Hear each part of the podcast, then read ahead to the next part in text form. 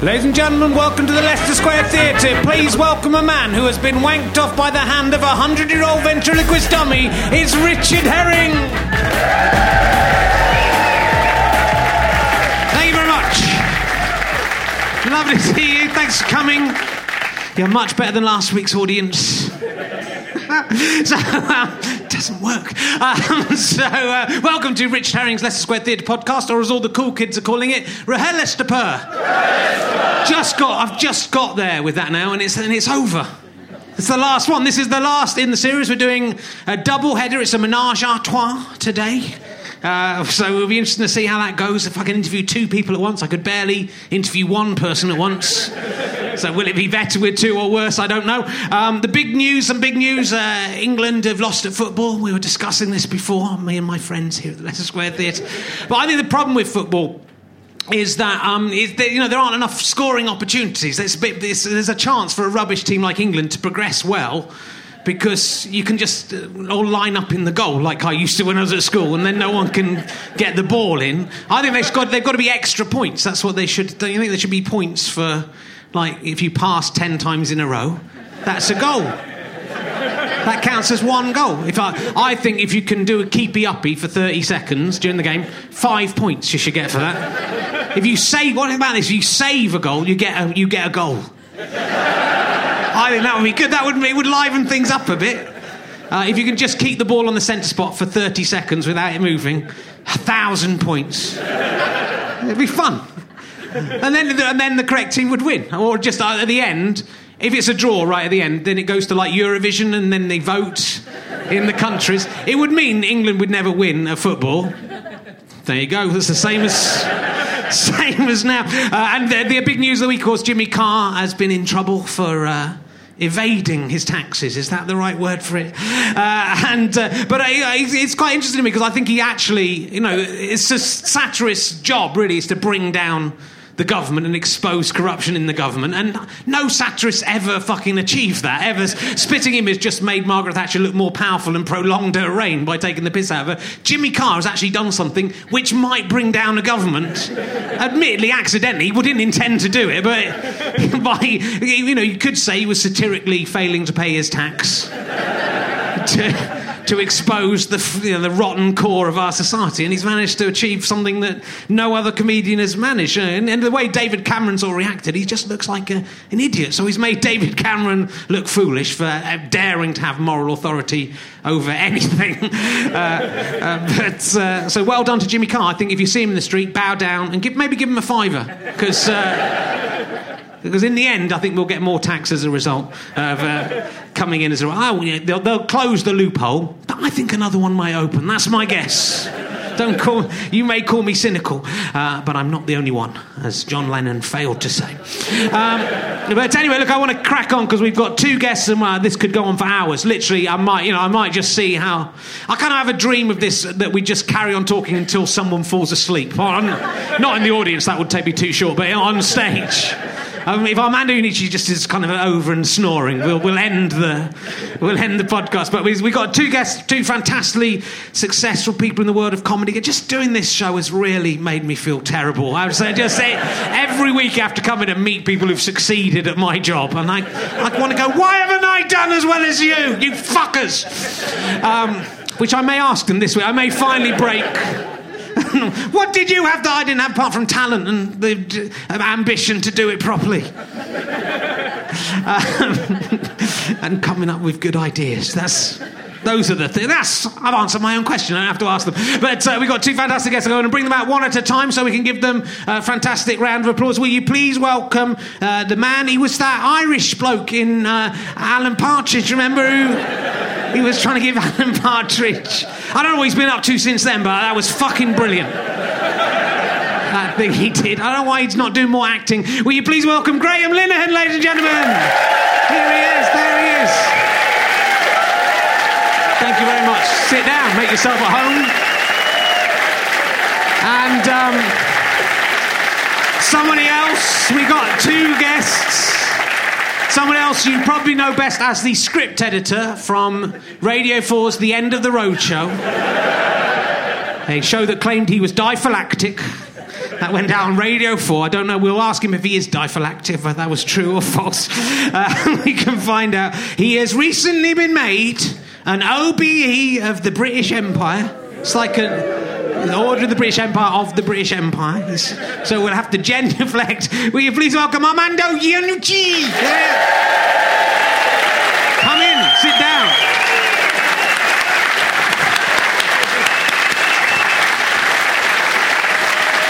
Lovely to have you here, boys. so, um, now you are an OBE, Yeah, Armando. do you know you can upgrade to CBE using British Airways Avios points? I did not know that. oh, yes. Is it you, When now? they do welcomed you, me if into I the establishment, they told me all these. if I say the Queen is a fucking wanker, oh. Yeah. do you have to get me with a You have rapier to now? leave no. I, but I know someone who can have you executed. I've been given their personal number Have you? They can just step in. in my little book that I get. Did you have, did you have um, any second when you got knew you were going to get offered an OBE? Did you Yeah. think I, I better not take that? or, um, I'll There was a little bit. Is it? There isn't. Isn't. That moment is taken up by ringing your mum. Yes, I know exactly. There's there's there's a bit of me that thought, oh no, I shouldn't really, and there's another bit that just thought, this is really really funny. and I, I'm afraid I went for the funny Yeah. and the ringing mum to say I've got an OBE. You know, it's pretty. They give you a little medal, you know, that you can. And I know I've got to go to Buckingham Palace to get it. and, uh, and they give you a small one as well for special occasions. I think. Oh, we had. You're not the first OBE. well, like a Blue Peter badge. It's like a Who was the- who smaller version. Jonathan Ross, unbelievable. I couldn't Oh, believe yes. it. Jonathan Ross has gone. hope you wouldn't think that. Yeah. He, I mean, like, at least Armando does proper satire and stuff. He doesn't just ring up people's granddads and say awful things. he's mainly, I don't think he's done any awful things, so he wouldn't be able to do that. So has he got an OBE? He's got an OBE as well, Right. which I was gobsmacked about. I couldn't believe it. Thinking, I mean, and that's to me slightly devalues your OBE. They've given it to Jonathan Ross. I wonder if I can retrospectively turn it down and, in hope that I get something better. Yeah.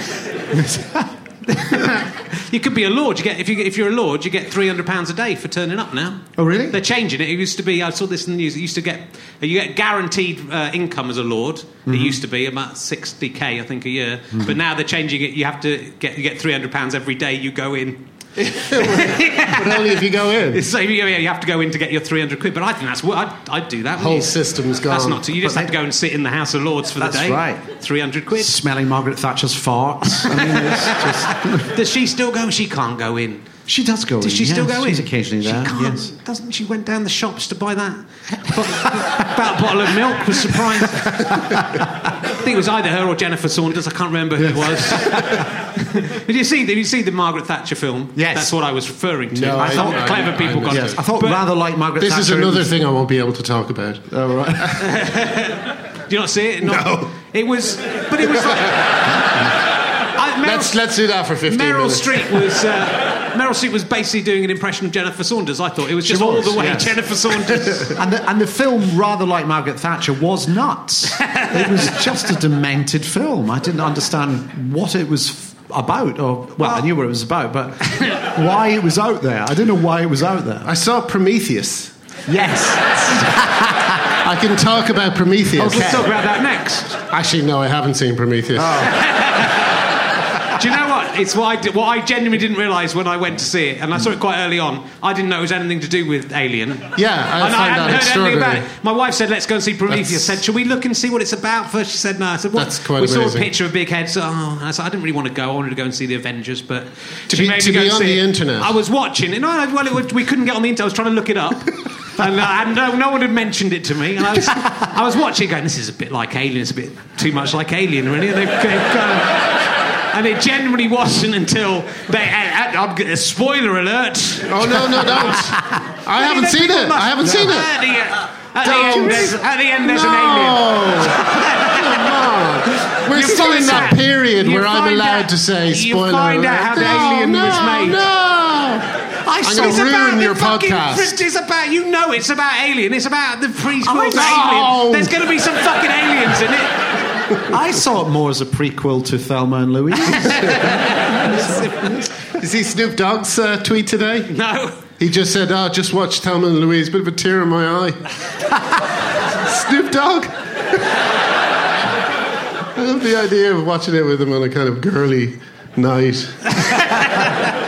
anyway, so It's all right. It's all right. I, I- I enjoyed when uh, in the Thatcher film where uh, Airey Neave got blown up. That's not what I enjoyed. I'm not Oh, sick. Spoiler alert. God's sake! Spoiler alert. He escaped from Colditz if you're going to watch that film as well. Um, but Margaret Thatcher was was they were in the car park. You know, he came. He was blown Yeah, up coming out of the car going, park. "Airy, they were both getting in their cars in the car park. Margaret Thatcher getting in a car. Yeah. He got blown up. She ran out. and Was the first on the scene. Yeah. I don't No. think that Really? happened. I think if, if Margaret Thatcher was in that car park, she fucking bolted the other way. He got blown up and she shouted, airy by name, airy by nature. We, so we shouldn't really have brought this up with uh, Graham in It's terrible. I got to see more films. no, but Do you think the to shake- IRA bill blew him up because his name was too much like the IRA? He's called IRA. IRA. Yeah, it can't be two. But There Graham, can only be one. you might get to shake hands with the Queen this week. Are you not? Uh... What's that? We- is this a bit? I'm just lumping you with all the Irish. Are all the Irish shaking hands with the Queen? yes, weren't you invited? Oh, oh, I didn't. I didn't realize. I'm sorry. I'm not my mother. I'm not like uh, my mother is absolutely fascinated by uh, all this stuff. She she she literally phones and she says, "What are what are people talking about about Charles at the moment? What's uh, going on?" She she really thinks that everybody goes on the street and kind of goes, "Yes, so what's happening? Did you see that he?" Uh, He's going to Africa next week for a few weeks, and I think that might be. I think that might be a good trip for him at this stage. You know, we, did- I don't talk about him. Well, Armando's now Yeah, I doing know. his He's anchor an now. OB. Did you get a special key to a little club you can go to where only OBEs are allowed? No, it doesn't the- work like that, Richard. It's. Uh, There should be. There's got to be some perks. Is there, does something happen to your name? it's like. Or do, do, we have, do we have to call you Milord? Oh, Milady. No, just Your Grace will be fine for the purposes of this evening. No, I, I think I'm technically allowed to use the initials OBE at the end of my Yeah. name, but obviously I'm not, going to do that. You have to There do was a brilliant interview with uh, D- uh, David Frost, Sir David Frost, Yeah. and uh, uh, I think it was Lynne Truss or someone, and she said she rates people uh, who are titled on how seriously they take their title. She, Oh, said, yeah. she said, I'll give him a seven. Because when I called him David, he didn't object. But when he picked up the phone, he said, Sir David Frost. There are some people who absolutely. There are some actors who absolutely insist Oh, yeah. on being Sir called Ben Sir. Ben Kingsley. Yeah. oh, does he? Sir Ben Kingsley. Oh, we don't want to get on the wrong side of him. So, so if a car is coming from you, go, Ben, Sir Ben! And Lord Alan, Lord Alan Sugar. He, he has to Oh, really? Oh Uh, yes. Well, you don't want to. Uh, the, my favorite thing about Alan Sugar is uh, sorry, I'll I'll I'll go for the uh, the vernacular. Uh, but my favorite thing about him was he was on Twitter and uh, someone said. Um, Someone corrected him in this very light way. They said, "Oh, you great nana, you great nana. You can't say that, you great nana." And his reply was, "Shut up, scum." Lord Alan Sugar. Technically, he is correct. They are to him. To him, Armando, you can now do that as well. You can start. I once, I was once at a table at the BAFTAs. Yes. Uh, next to Alan Sugar's table, and, and I was watching Alan Sugar because I thought he's surely he's nothing like how he is on the telly with all that. You're fired. And I actually, this is absolutely true. Somebody came up to him and said, "Do you know where the ladies are?" And he went, "The ladies over there." You've got a gimmick, you've got to use it.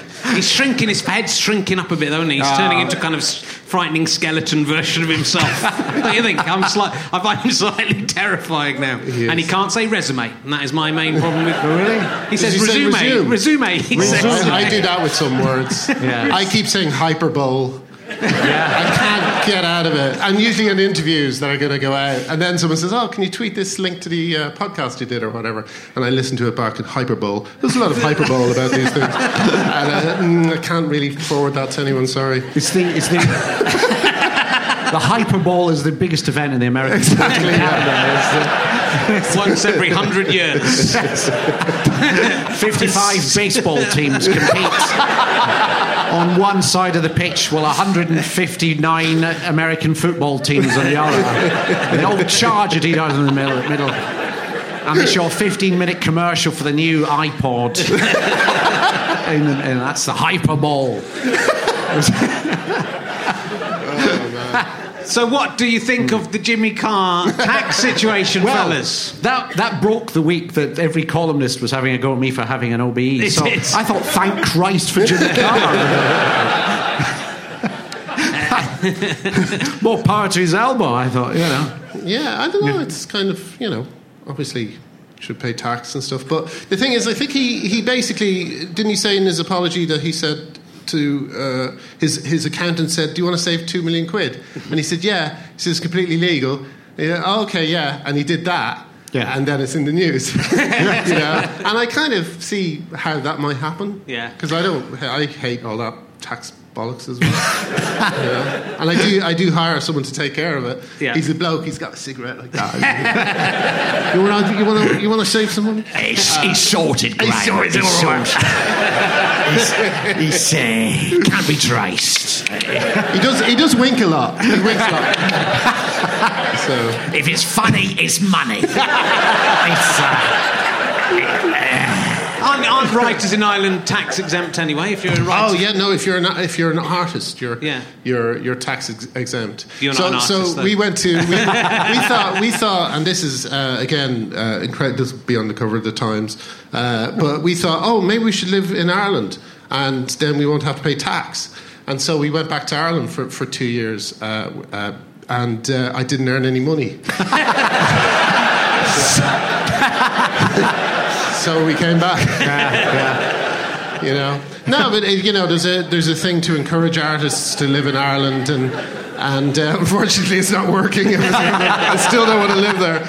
But um, But it's interesting, I guess, whether comedians, well, whether they should be held up as and satirists, which I think. well, the Jimmy Carr interesting thing about him, what, what's interesting about Jimmy Carr is is by virtue of not paying his tax, he was somehow elevated into a kind of socialist worker uh, figure. You know, I, Jimmy Carr isn't a left wing politician. He comes No. out, and he does silly one liners. You know, but suddenly Toby Young and all these people are kind of, you know, you know, just kind of launching themselves at him, and and the left in general. Yeah. Jimmy Carr's not part of the left.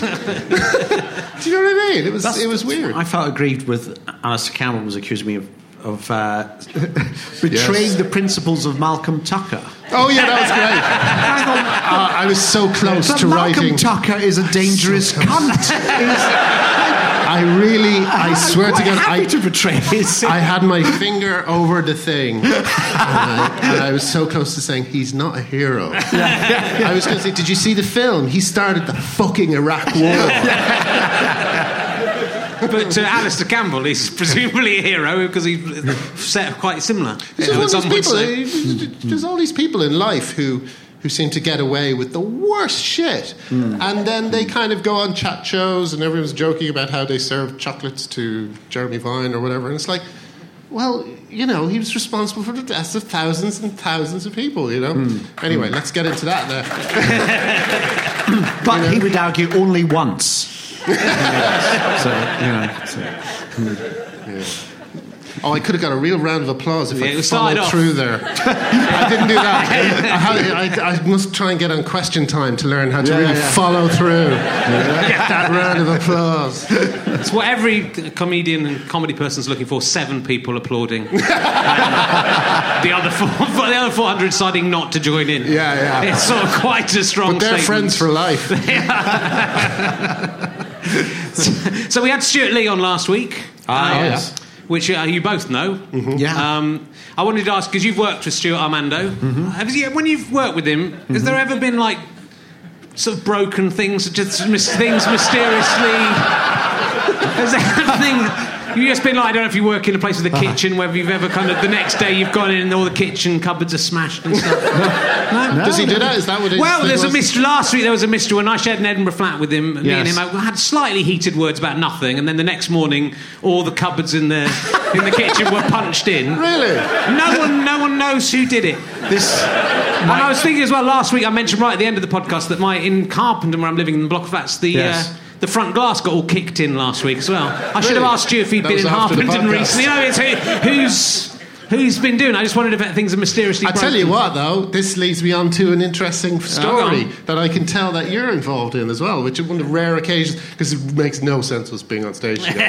but, uh, but, um, but one of the times it would have made sense about in is um, we did uh, Armistice together, and we used to Oh, we, yes. we used to go to the um, we used to do it at the BBC, and. Uh, there were little acts of vandalism that people would do, which were like Andy Riley.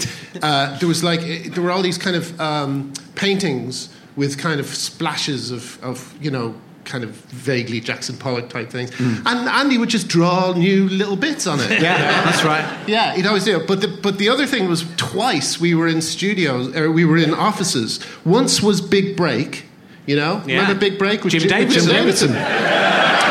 and uh, and Peter Baynham, there'd always be cards on the walls. Yes. And Peter was a master of writing things on the cards that he shouldn't. Like, there there- there- all the cards would have guests of who's going to be on. Yes. You know, so if you big break, you see, you know, Bruce Forsyth or whatever, you know. And Peter wrote um, Vivienne Westwood and slipped it in. Slipped it in the And the next week she was on the front. but the, the sorry, no, No, no, no. Go, well, no. Just one week, I remember we were in the office that was used by Last of the Summer Wine. Oh, yes. They were all out What I was gonna filming on the summer location shoot, and we were using their office, and all the cards were up with a breakdown of each scene within each episode. So it says, you know, Compo says, "There's no way you're going to get me in that contraption," and the next card said, "Shot of Compo in that contraption." and, and Andy Riley took one of those cards down and just noted a new, new card that just says Compo bursts puppy with cock. No, that's not the one. I'm so happy. I'm so happy you didn't do the one I remember. Oh, yeah. Because the one I remember was Compo finds body of child in burnt out car. that, that would have been the Christmas episode.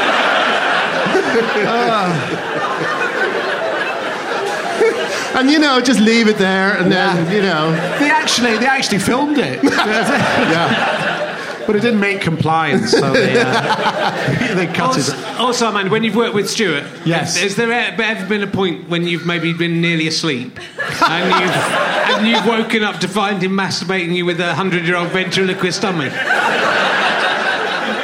That's only happened twice. Yeah, that's his signature. That's his signature move. He did. That's he did admit to that one at least. But Speaking you of know, which, did you see I- the Nina Conti documentary? Yes. Wasn't it amazing? It was amazing. It was absolutely fantastic. She's doing an Edinburgh show. You must go and see Nina She's Have you Conti. seen extraordinary. I, I made a pilot with her. Oh, that Yes. was great. Yeah, the sitcom. Oh, the sitcom Yeah, thing. yeah, it was yeah, yeah, yeah, Yeah, yeah. And she was extraordinary because she does, she's this fantastic. She has this monkey called Monkey, and um, the pilot was you know it was scripted, but there was a little bit of improvisation as well.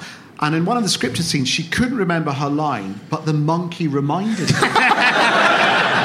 and on another scene where we were improvising, the monkey was improvising and said something that made her laugh. Yeah, yeah, yeah, It's, yeah. ex- it's extraordinary. Yeah. See, I wouldn't mind being wanked off by a puppet held by Nina Conti. That would be uh, that would be all right. It's, it's Stewart Lee, and it was a puppet that my great granddad made. So it's an, it's, a, it's an additional. He was trying to cheer me up, Armando. I was crying at the How time. long so ago was this? I was actually weeping. It was the first year we were in Edinburgh, so it's Yes. 25 years. We're coming up to the 25th anniversary of it. I'm, a bit, I'm a bit worried about what the flashbacks may. Whether he'll, he's going to be in Edinburgh this year. Uh, yeah, well, you know, we- do you remember we used to sleep in Johnston Terrace? The, Oh, the, God, uh, yes, the, yes. The, the, the Oxford Theatre Group that both me and Armando were at different times parts of.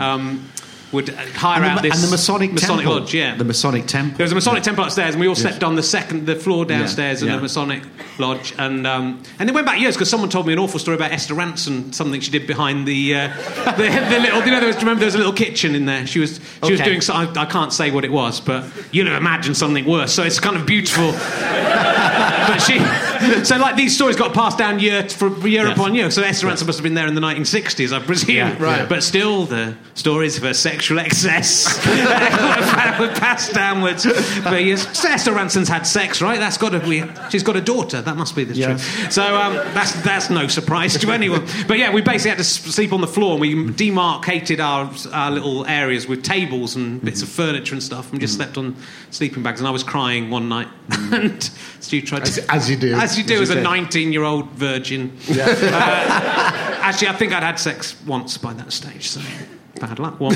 one more than you, mate. So, uh,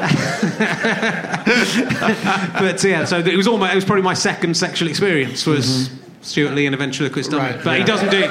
I just thought that's what he did. He told me he did that with You everyone always he worked remember with. your second if it's that. No, never in any of my waking moments with him No. now. No. Well, just watch out. That's why I'm just I'm, Okay. uh, forewarned is forearmed. Uh, Yes. More ways than one. So we're talking about loads of there's loads of stuff to talk about. It is ridiculous having both of you on. You are No, both. no, You it's- are both. You know, you're both. No, we did have that early connection where we did uh, Friday Night Armistice. Yeah. That's There was the other one where we had. Do you not remember we had a sitcom race together? Did we? Yeah, you and Arthur were writing. Is Father- this is a song? This is No, no, no. to a song. No, no. Did when we? When we were at the. Uh, and it went something like this. you and I. No, you. Uh, we were in uh, 33 Percy Street, the talkback building. Oh, yeah, yeah, yeah. And you and Arthur were next door writing Father Ted. Yeah. And Steve and uh, Peter and I were writing I'm Alan Partridge. And Yeah, we realised yeah. we were next door to each other. Right. And we uh, more or less started writing at the same time. So we decided to have a sitcom race as in, to see who would get to the end of their series first. I Did think you actually beat us. You beat us, yeah. Yeah, yeah, well, yeah. yeah. But who? What was the more successful Too sitcom out of the too much two? squabbling. It's not who Sorry. finishes it first. It's which sitcom is remembered 20 years later as being the best sitcom of its generation. Well, I still get, I still get. Uh, There's more Ireland than this at every single, and and, and I always go, yes, yes, I wrote Father Ted. You know, But it's still- it I'm, not an extra. Where- wherever you go, when in fact, when I was being protested by Christians when I did Christ on a bike, uh, Yes. occasionally Christians would turn up with placards. Yes. And then occasionally people would turn up with placards saying "Down with this sort of thing" in amongst satirize. Really? Yeah. I think you you wrote, The you wrote a small blog boy about at that the happening. back just Yeah. holding Yeah. up his. Yes. no, it's every protest now. There was a there was a picture recently of some Irish fans standing in front of a kind of mass of, of Polish policemen. Uh, you know, with those two signs, you know. So. and the thing was, I was the first person to tweet it. I tweeted it, and I said, "Oh, you know, this is funny," you know. Yeah. And then for like literally a month, people have, been, have you seen this? Said, yeah, I was the first person to tweet that. People keep sending me a photograph of it's a big sort of WWF or whatever they call themselves now wrestling association thing in America, and there's a crowd and they all have banners and, and there's someone in the crowd who has a big placard that says "Youth Hosteling with Chris Eubank."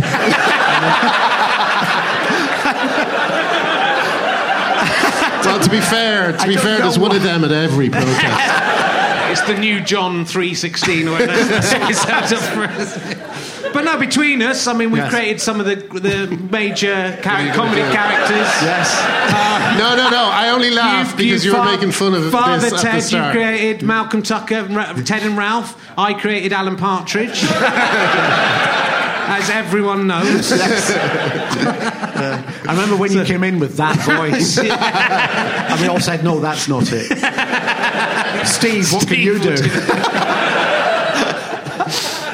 Do We mainly do it to why because well, you know, there's this story. Occasionally, you'll see a newspaper article which says, you know, Alan Partridge created by Lee and Herring. Yes. Which all comes out from uh, Patrick Marber saying in one of the, some book, someone's going, "I bet Lee and Herring are claiming they created Alan Partridge." Oh, And the journalist saying, "No, I've never seen that claimed anywhere." But since then, me and Stu have always claimed we created Alan Partridge. After he gave us the idea. Yeah. But we, we, we wrote some of the first things Alan Partridge said, and as Oh, a of result, we get Yes. almost 1% of everything that is made from the Alan Partridge down the. Almost that much. it's a bit like the reverse Jimmy Carr. Uh, we get some of that. And fair enough, it's, uh, it's obviously, we'll I go still on remember record as saying I made that up. so, uh, and that's not been denied, so that is now legally binding. This goes to court. This is evidence that I did, that I did he didn't Alan say no. He asked me to stab him. And if Armando now says no, I did, then just edit that bit out, Ben. no one will know. Um, so, well, yeah, but also we were talking with Stewart about uh, Twitter last week. Uh, Oh, yes, he's very, he- he loves it, you're- he? you're- He's all over it. He's very against. Well, the thing I forgot to say to him because he kind of side, he's, he's very good at sidetracking you when you're trying to argue down. I was saying that it doesn't matter if someone mentions where you are because hardly anyone reads it. But also the main thing is if someone mentions where you are. It doesn't matter if you're on Twitter; that will still happen. Yeah. So Yeah, yeah, by not but by opting out of Twitter, that doesn't stop that happening. But you're a, you're obviously a massive advocate. You're an early adopter of Yeah, well, Twitter. I wasn't that early. I think uh, someone. I think what happened to me was Jonathan Ross outed me. Right. And I was just writing. I was doing that thing that everybody does when they join, which is, oh, I'm going to sit down now. and, not, and not really understanding why I would do this. And then Jonathan Ross kind of outed me and said, mm-hmm. Is Glinner, Are you Glinner? And I said, Yeah, you know. And the next thing I said, Oh, I better check Twitter and see what, you know, although that was the first time I used that term, you know, I better see what's, I'll, I'll log in or whatever to this mm. Twitter and see what's hap- happening. And, uh, and I had 4,000 followers. And that was the moment I thought, oh, fuck me, I, if, I, if I write something in that box, 4,000 people will see it. And that was the first time I really grasped Yeah. what it was. Mm. And since mm. then, I've been, yeah, I love it. Yeah. Do you think it's become be- worse? I mean, in a way, it got it got to a point where it kind of expanded. When it first started, and when, when I first got involved with it, it felt like you could go and have a conversation with people on there, and you'd get reasonable people ma- mainly, and people weren't just tweeting "you're a fucking cunt" and then running away. Now it seems to. That seems to be just to you. it might though. just be me. It's fair comment. I still get very. I just love the, the block button is just so. I just Yeah. yeah. it's like you know, uh, you know. I thought you were a little bit block. Don't understand why you block. you know, I just I find, and then people say, oh.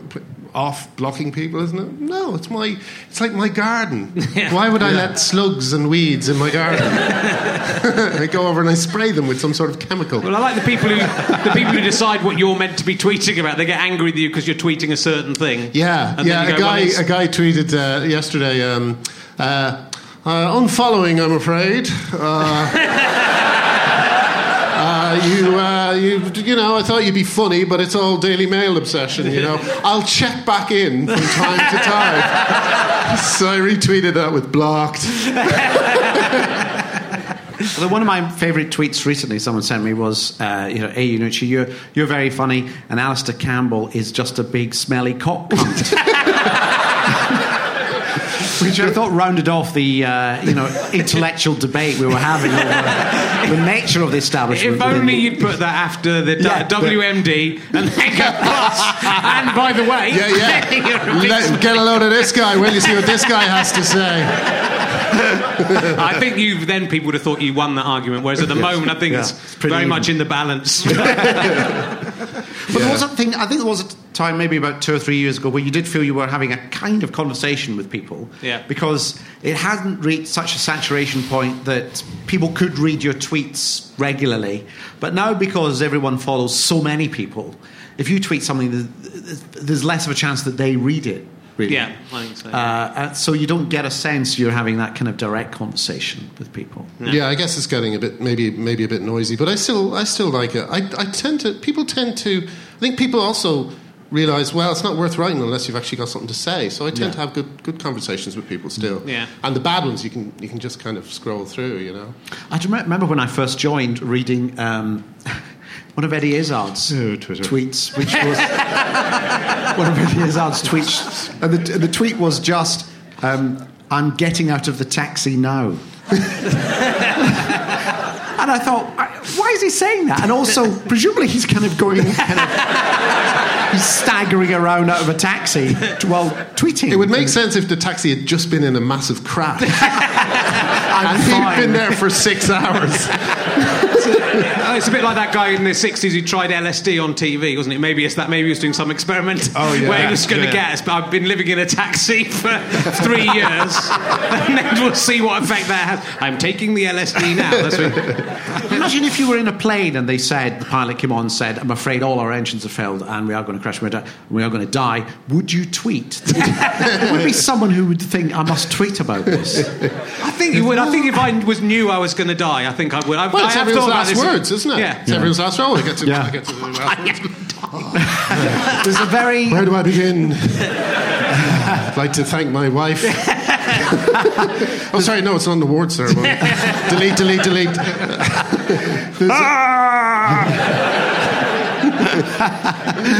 Somebody unfollows him. Just, I, uh, I thought I'd follow you because I thought you'd be tweeting funny things, but it all seems to be seems to be just cries of distress. There's, uh, one of the one of the saddest tweets ever is John Edwards, who was a vice presidential candidate under John Kerry, and when was running as a presidential candidate the year that Obama won. That was the year he was campaigning in New Hampshire, and then there was a sex scandal, and it was revealed he'd had, you know, he'd father a child, he'd had an affair. And his Twitter account is still open. And the last tweet he did is from four years ago. And it just says, I'm just on my way to see the good people of New Hampshire. and then silence. And it's like- And there'll just be one now going, "Di- it didn't go that well. Looking back, it wasn't all that good. We're talking about very clever, isn't he clever? Hmm. The way he's, he's got that round to him now, isn't he? Your, your, your latest, you people. I've we scheduled this very badly for Armando Iannucci fans Yeah. because tonight uh, on Sky Atlantic they're showing about now. They're showing Alan, an hour-long Alan Partridge Yeah. episode, Thi- brand new this- Alan Partridge this- episode. This is the place to be if you don't like Armando Iannucci. and then, then, then they're showing the first episode of Veep. Yes. Which is your new American HBO Show, yes. show, yeah. Yes. So in tell us a bit about. Well, yeah, look at that. But again, that's more than Graham done. got, but still not the still not the full audience. They're mainly over there. We'll people who like applauding are mainly We'll over, which Well makes done, me you've think worked. both of you. Well brought- done. I think you've both brought your posses along with you. That's what you both. I imagine both of you are so successful now. You've got like Steve Wright. Permanent posses. We'll have a we'll have a hyperbole later on. who laugh and applaud every witticism you make. So tell us a little bit about Veep because that sounds exciting and H- Veep- HBO as well. It's uh, HBO, yes. It's uh, set in, not in the White House, just next to the White House. It's set in the Vice President's office, and Julia Louis Dreyfus, who uh, most people still know as Elaine from Seinfeld, plays the Vice President. Oh God! I've just got you here. You have to go on and on Graham. about your show. I wanted to get both of you here. I want to get both of you here so you would know how it feels to be me if I'm sitting next to you. Sorry, sorry. Yeah. I just Oh, with I you. just thought that would be a funny thing. to. I think you should do it all the way through, though. Guarantee Guarantee you'll get funny yeah. again. We've heard it all before. How did you get to work with? I mean, HBO is the, is just an amazing thing to work with. They're the, the, they're the acme of uh, TV production. Transgressive television. Yes. No, it, well, it's, how did it happen? It, it was a long, convoluted. I, I did a pilot. We did an American version. We did an American make of The Thick of It. Yes. For ABC television about five years ago, which was terrible. I mean, it was just dreadful. Uh, it was made by ABC, who are owned by Disney. So if you can imagine a Disney version, a Disney version of The Thick of It. What I think the problem with the thick of it is the swearing should be taken out. I, mean, I imagine it'd be much Yeah. better if there was no swearing in it. well, that's what happened. it's the show for you. And Ollie was a woman. They turned Ollie into a woman Yeah. because they thought that would be more interesting and sexy. Did Chris Addison still have to play him?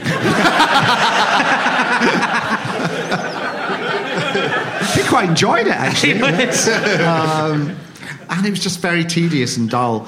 Um, uh, and then I did it in I did in the but in the in the course of having those meetings in LA, I met up with HBO and really liked them. I sort of wanted to do it with HBO, but the BBC in their infinite wisdom, and it was infinite, uh, sold it to ABC.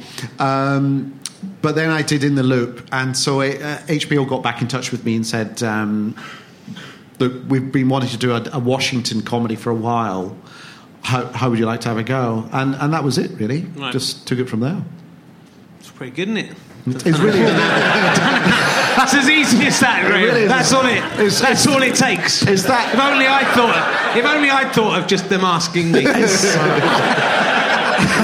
but you similarly had you took the IT crowd or the it crowd. No, no, So I, no, it has no, nothing to do with you? No, I found out about that on the internet. Oh, really? Yeah. One day I was surfing the web, and uh, I thought, oh, oh, the American version of IT is currently being filmed. But how does that I happen? thought, oh? Uh, well, the I don't know the the, the I don't know. How does it happen? I tell you does it what, happen it just on that happens. you can that they can take it A to B to ABC without your. guess are- guess who who did it? Guess who wrote it? The guys who've taken over Community. Oh, the, guy- the taker, the guy, because the guy from the guy from Community's in it, isn't it? The Joe Joe. Um, Yeah, the- the yeah, main- he was, and he was okay, and the Yeah. girl was was pretty good too. But uh, they just they just did a carbon copy of the the, the pilot of, of our show, and and the only thing I would have liked to have said to someone was, "Don't do ours. Try and make it different. Try and make Yeah. it more American." Yeah. You know that might be good, and and they just kind of they just they literally had the same plot and just changed a few words so they sounded more and, American. and the same camera angles, isn't it? Pretty much. Same camera angles. can see They thought we did all that shit deliberately, and that, and it was mistakes. You know, we had these crappy sets because we couldn't afford better sets because it was a pilot episode. You know, everything looked wrong and bad, and also it, the the pilot episode was hung in a kind of uh, upstairs downstairs. See, now I'm talking about my show. Uh, the, the pilot episode was was was hung in a kind of upstairs downstairs idea, and Hmm. and as the series went on, I thought, well, I don't, I'm not interested in that. I just want to have funny people in a in a Hmm. room like Seinfeld, you know. And so we ditched it, but of course it was all over that first episode, Yeah. and I was like, no, this is this is all I. All Well, I how can they do? How can that be? Because they have the thing is they have lots of money, the Americans, and therefore there's less there's less of a need to make decisions quickly. Yeah. So they don't decide things; they just throw money at They it. they probably thought I would be more flattered if they just did the same show. yeah, you I, know? I don't understand how they could do it without you knowing. That's what, as well as what. yeah, as you, what I'm, yeah. it- But I'm, I'm- pretty I'm- amazed at, at that too. Uh, but I found out while we were out there doing the rounds of interviews that there was someone else out there who we hadn't heard of who was also going round lots of uh, companies going, I know this show, the thick of it, we can get them in. We can, so was, was touting the thick of it as if it was her property. And it, it, it's just America is. I think I might try that. That's quite. That's, Yeah. that, that seems to be the way in. There's these two guys, Laurel and Hardy, and they are phenomenal. Um, They're both idiots. that's, that's really the pitch for Laurel and Hardy, isn't it? They're both idiots. And that's the end of the pitch. and that's how they do it. They just, uh, you know, they just have so many resources available. That it doesn't really matter. But sure. So what? I'd see. I I just find that incredible that you you're not in control. You're not in control of where it goes. If you well, you created are and it. you aren't. It just depends. You know, I think what happened was um, the the company that did did uh, the IT crowd also did things like. Uh, you know, um, X Factor and stuff like that, and Yeah. they just thought, "Oh, that's what we do. It's a property. We just sell it, and someone else does it." They Yeah. thought it was like that, and they didn't realize. Well, I guess that- it's like Community itself, in that that's been taken away from the man who created it. Yeah. Yeah. because he's too rude. And I think Yeah. also there is a thing. I mean, maybe we're beginning to get over it now, but there is a thing. I, I think there's a lot of British people involved in, I don't know, in television or film or, or any aspect of the arts or whatever. Just just think that America is so fantastic and amazing. Oh yeah, that's my that favorite they're thing. perfect. I love that. I love that when you see a news story and it goes, you know, uh, it looks like The Office is going to be made in America. You know, it's like the fir- first series of The Office is one of the greatest sitcoms of all time.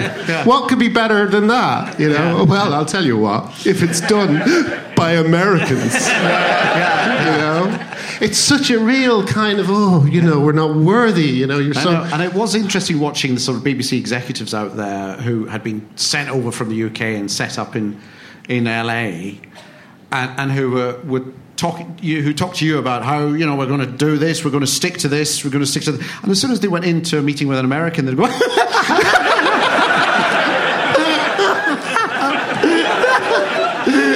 whatever. and it's it's just that. It's, stop it. You know, we are very good. We're quite good in Britain. We're good at telling. We're good at telling. Yeah. Yeah, You know, it's a- we don't have to do ourselves down. greener. One of my favourite shows is uh, Eastbound and Down. An Yeah. amazing show. And I saw Yeah. him interviewed in The Guardian, and he said, well, we were, we were going for the, the British model of six, six episodes, which we've been taught to think is a bit crap. Yeah. You know, Yeah. there's a Yeah. great joke about The Simpsons, you know.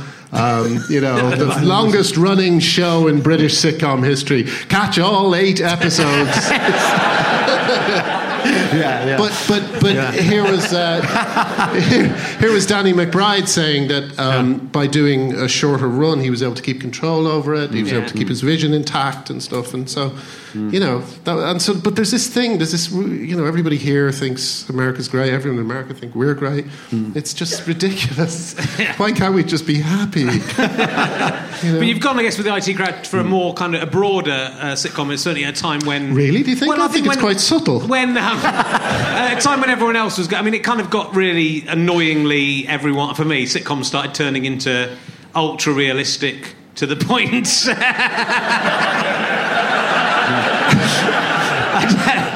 Graham is doing a He's visual. insulting you. uh, doing a no, no, um, nod uh, towards. Mean, no, yeah, like no, that was just a that was just a um, well. I shouldn't try and compete with these incredible shows that are doing really well.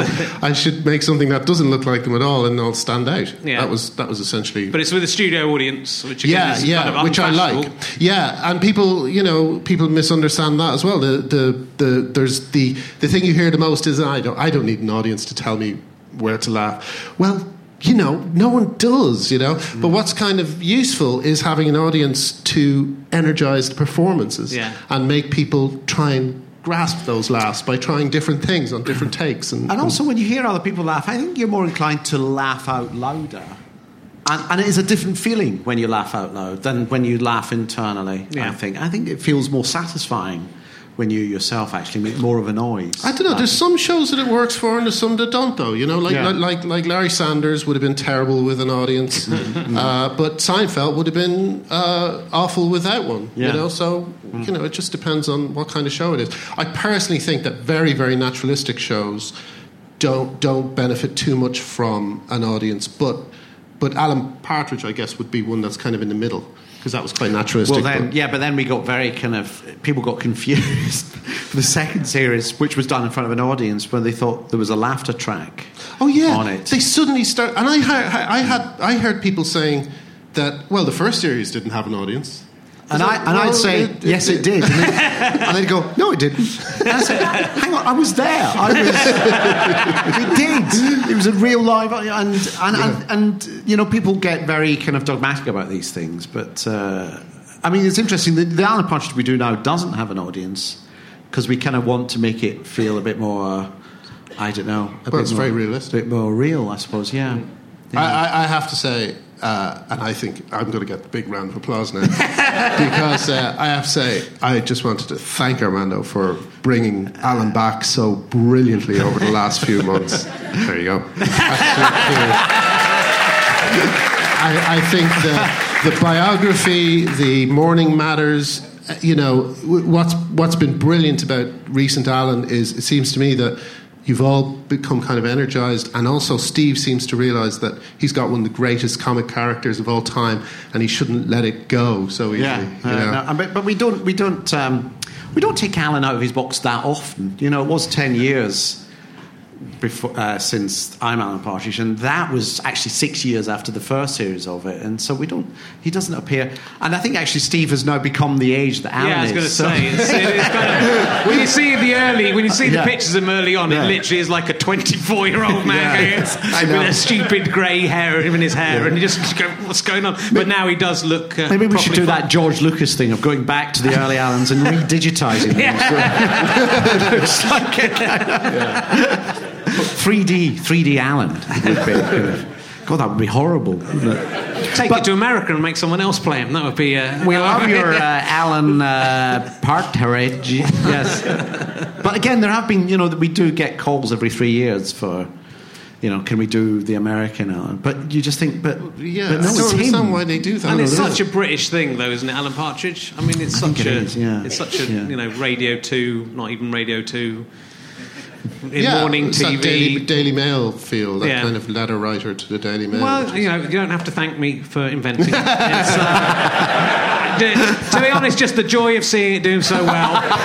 Is, that's that's all. that's all I want from it. I don't. Yeah, that's reward in itself. is it? It's in, a, in a big way. It is. I remember Yeah. I was going to talk about because I know Armando from a long time ago because I saw we did we, we did the Oxford Revue workshop together. That's right, uh, back in Jazz Cellar. in 1987, uh, which was actually a, a kind of.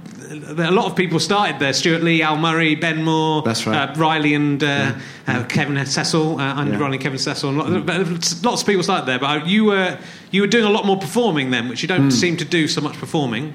And I remember like rolling on the floor, like slightly showing off, I think, with laughter at one of your routines. So uh, do, Was it do, the can you impressions of capital letters? I think it might have been. Well, can, can you still? Do you still? I was going to ask if you still knew any of it because like it won't work on the podcast. I don't probably think. not. But I, I did this thing called Ken Theft. He was a slightly disturbed comedian called Ken Theft. and he always spoke had the best names. in- and, best he, names. and he always spoke in very short, clipped sentences. And I remember he did uh, capital letters, Yeah. my impressions of capital letters. And I had a, a set of like um, props, like glasses and funny moustaches and hats and stuff. And I'd say, now capital letter P. And I'd go, I'd go and I'd turn around and put glasses on and turn around, and then just make my hands in the shape of the letter P. And it would get a round of applause. And, then I'd say, moving right on now.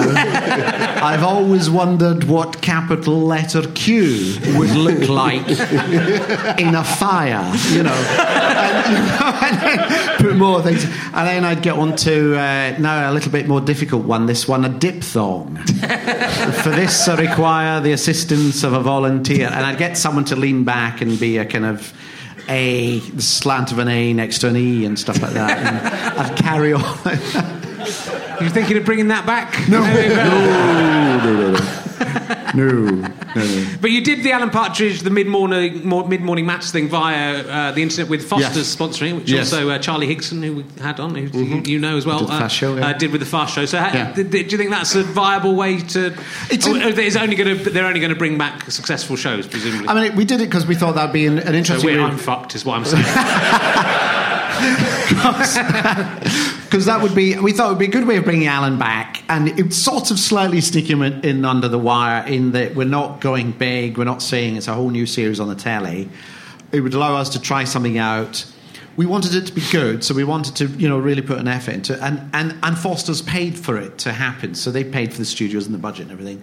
I suppose, you know, if we were unknowns and this was an unknown character, I can't imagine that would have happened. But it just, it's just interesting that you can now do that, and as a result, uh, you know, it got an audience, and it's now going to be shown again on Sky Atlantic. We'll bring it on DVD and stuff like that. But it kind of shows you that it was just the first indication I got that actually you might not need channels and schedules and channel commissioners. But do you even long, need the? you know. I mean, do you seriously even need the sponsor? I know you have to pay for it all to be made, but Yeah. that can't be a. It's, I mean, for something that's set in one location like that, it can't be a massive amount. No, of money. it's not an expensive so thing to you make. Could, you could actually you get to a point, which I think was Yeah. with the internet, where obviously I'm doing rubbish stuff like this on a, in front of some nerds. But you know, if I had, if I had, say, Jimmy Carr's uh, money, uh, Or even, accountant. even even if I just had the tax he actually paid, I would be able to. I'd be able to. Uh, We'd all like that. Actually be able to just you can just make your own show because I, I worked with um, I worked on the third series some would say the most successful series of Little Britain uh, and uh, as as the script editor Yes. should have should have been a bit had got the red pen out a little bit more but um, you know on paper that ting tong didn't look so bad until you actually saw it I didn't realise what they were going to do. Well, I, I, I had nothing to do about it, I would, they, they were being, you know, the BBC would, there'd been a meeting, they said, we want to do this, and the BBC say, say no, you can't do that, it's too offensive. And you're kind of thinking, you're, you're Williams and Lucas, what the fuck are you, you know, why don't you just, you've got enough money now, just go and make this yourself and sell it back to the BBC, put it on the internet and then sell it to people. Well, that's still Wait a sec. The, the BBC said to Matt and David that something was too offensive. Yeah! Some Right. stuff got cut out. I wish I could have. There was- Wow.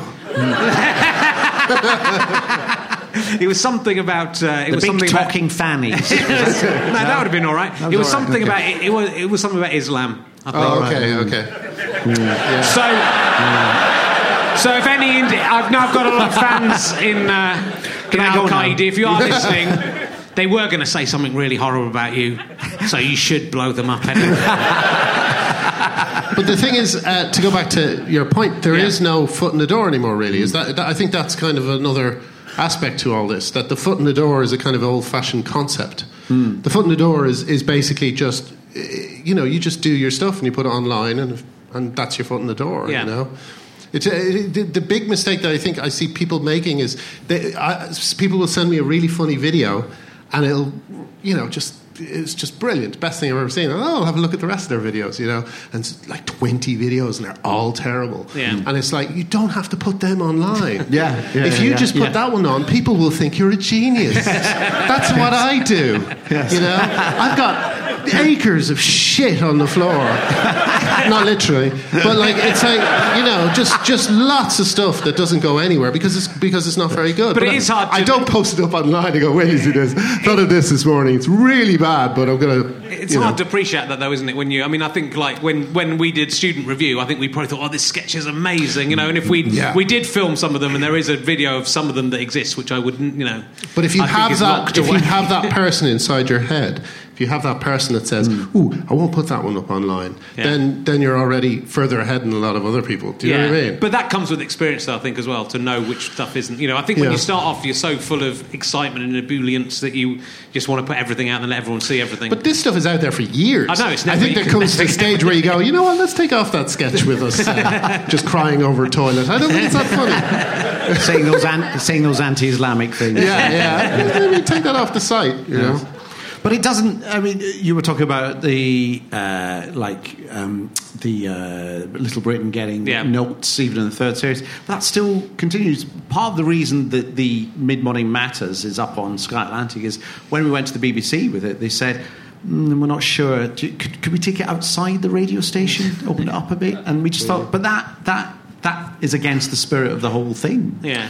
Yes, but you didn't need them particularly for that. I mean, I can understand why they'd give that note because they're trying to hit Hmm. the same kind of audiences they had for series one of Partridge and- Right, and two and stuff. yes. So I can understand that to some extent, but you know. But that's it. That's what I'm saying. You don't have to. If you make it yourself, you don't have to go through all No, that I know. rubbish. But I quite like. I quite. I mean, I have a theory about Seinfeld that I think the reason Seinfeld is so good is because um, Larry David had to jump through so many hoops created by NBC. NBC would say, "Yeah, can you do it? And you know, can you not mention?" The word masturbation. Yeah. So you get a whole episode full of brilliant euphemisms for masturbation. Yes, that's true. Whereas on, on Curb, he doesn't have to do that, and Yeah. you know you'll just see him in his room masturbating, and it's just not quite as clever for me. You know? So I, I, it's like cigarette advertising in the seventies.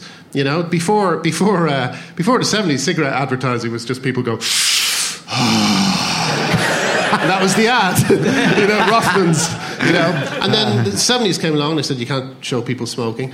And suddenly ads got really weird and, and Yes. fun and enjoyable and Yes, artistic, yeah, you know. yeah, yeah. It's like that. If, you, if there's a few little impediments in the way, it sometimes helps the No, the definitely, work. that's true. I mean, I found that when, when I did As It Occurs to Me, which was my sketch show I did here, that you, you know, having the freedom to do anything you wanted wi- without anyone telling you what to do, for a couple of weeks you go crazy, and then you go, oh, actually, it's Yeah, not, you know, yeah, it's not you- any fun if someone's telling you you can't do it, so you kind of... And often, often, often, it's it's uh, you know people will come and they'll say they'll give you the wrong note. They'll say, Hmm. "Ooh, could you take it outside?" But what they really mean is.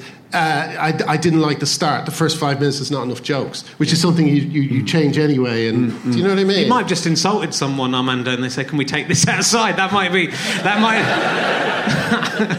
might be all it was. Uh, there's a question I have to uh, ask you both uh, before I forget. I'm asking um, I'm asking all of my guests this, and I'm going to ask you first, Graham. Okay. But everyone has been asked. I forgot to ask Jonathan Ross, so you'll be the first OBE to be asked this question. Excellent. Have you ever tried to suck your own cock, Graham?